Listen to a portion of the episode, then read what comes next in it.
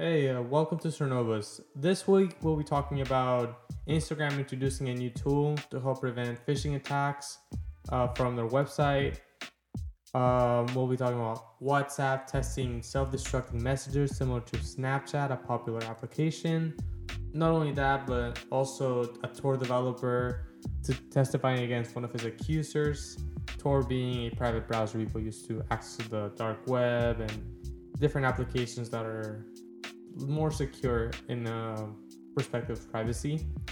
Google also found that Android Zero Day, which is a major vulnerability in the Android operating system that can take control of both Pixel and Galaxy devices, both both flagship, top, and phone devices for the average consumer. In addition, Microsoft uh, they claim that an Iranian hacking group targeted a 2020 U.S. presidential candidate. And lastly, Google suspended its field research that scanned homeless people and basically kind of took a note of their facial. It's basically a facial recognition um, research that they're doing. Welcome to Cernovus. To start off, we'll be talking about uh, the new tool Instagram introduced to prevent phishing attacks. So it basically it helps users work out if an email was sent by actual face the company, which is owned by Facebook, or if it's a phishing account. Now, usually, if you receive an email claiming that it's from Instagram, and you can check you can check if it's genuine by going over to um, emails from Instagram option in the app security settings, and it tells you every email that the app has sent to you in the past two weeks or three weeks. So this app is supposed, I mean, not this app, this update that they're coming out with is supposed to be able to help users really double check that an email that was sent to them was actually sent to them by the company and it wasn't sent by a third party or someone trying to get them to give their login or password or anything. And this way people can safely check if like the email was legit and if it's a scam and then they can report that it, it really becomes a helpful thing for uh, especially people who aren't really knowledgeable about phishing and other problems that can come with that. This can really be helpful to prevent people from getting taken advantage of or their accounts stolen etc uh, the, especially their personal information being taken by people who steal those accounts.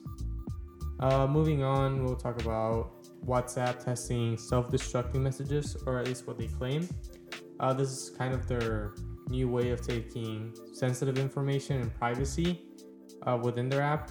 Uh, WhatsApp is one of the major social media platforms currently owned by Facebook.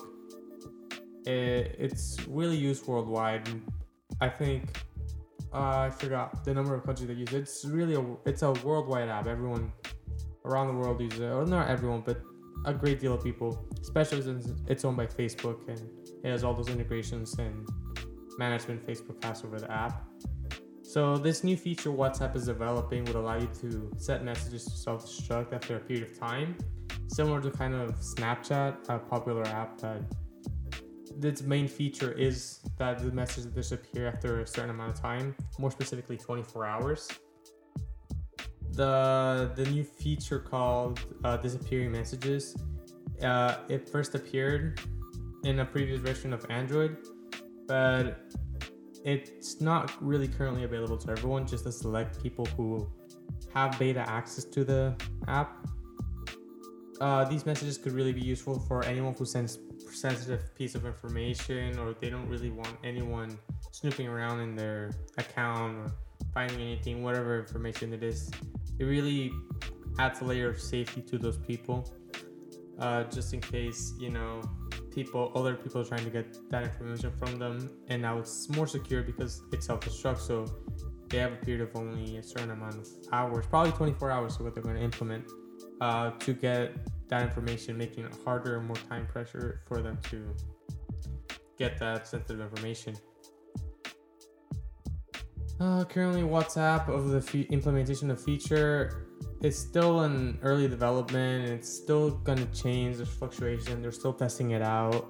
Um, they're they they're testing out whether you could delete messages after either five seconds, an hour, but there's no in between currently as of right now, and they're still testing it out, see how it works out. I think it's a good a good growth towards privacy for users and for them to be able to protect their own interests and from others and kind of make themselves more what's it called? Uh, make themselves less vulnerable to other people taking advantage of their information. Moving on uh, a tor developer which like i said tor is a private browser you usually used to access the private web but it really just masks anyone's identity.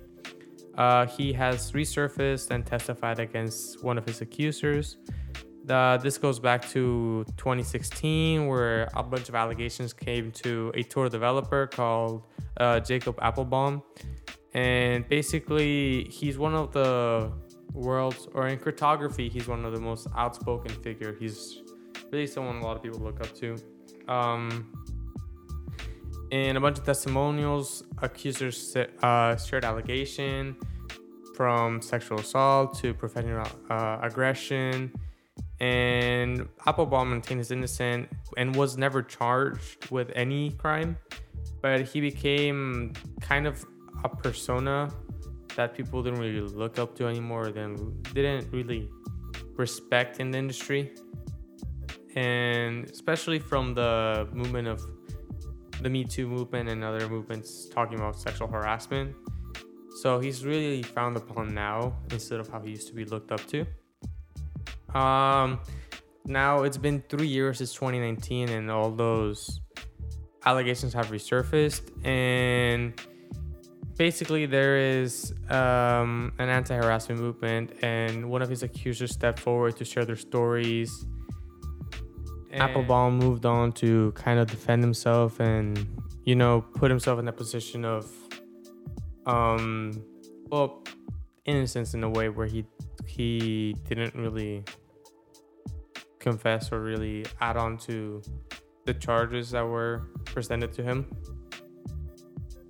Um, there, there was uh, another file or lawsuit claimed against him involving other things, and right now there's a lawsuit going on against him. There's still not a lot of details about it right now because it's again getting traction all over again. 2019, three years later and it really just occurred. So they're still trying to figure out, or they're still trying to get more information on what is going to happen in relation to that problem. Uh, moving on, Google finds as um, a zero day in Android, which again is a very major vulnerability that in the Android operating system. Zero day meaning it's kind of like doomsday, talking in operating system terms. It's just really bad vulnerability that could wipe out a lot of things, or not wipe out, but affect in a major uh, perspective a lot of users and things. And basically, this vulnerability can take control of Pixel and Galaxy devices, which are really top sellers in the industry. A lot of people own both devices. I personally own a Galaxy device, so this does personally affect me. So, uh, basically, the researchers over at Google's Project Zero, which is a whole other area of cybersecurity in Google where they research vulnerabilities in other companies' comp- products and their operating systems, etc. And they discovered a vulnerability that is apparently exploited in the real world. It affects older Samsung models as of last year, the Galaxy S9, but it also affects phones like Huawei, Pixels, and uh, many different other Android phones, but it mostly affects those, which really puts a risk for people who own flagship or popular uh, phone products as they're the, mo- the ones that are uh, mostly affected. So the reason why it's a day zero vulnerability is because it takes complete compromise of the device. It takes complete control. It's it's basically goner for the user. So in addition to that, um, Google's threat analysis group basically put out the put out the warnings for Android, which Android is owned by Google either way, so they should have a reaction towards it. But uh, for them to fix the problem, and there's quite a lot of devices that are affected by it. Usually, not exactly older, but recently older. I'd say three to four year olds models up, up until last year's. And they should all be receiving a patch soon, considering that it is an Android and Android is owned by Google. So th- this should be something that should be fixed. But again, it really could have been a disaster if a lot of people had known or taken advantage of this exploit. Uh, moving on, we have Microsoft claiming that a, an Iranian hacking group targeted a U.S. presidential uh, candidate.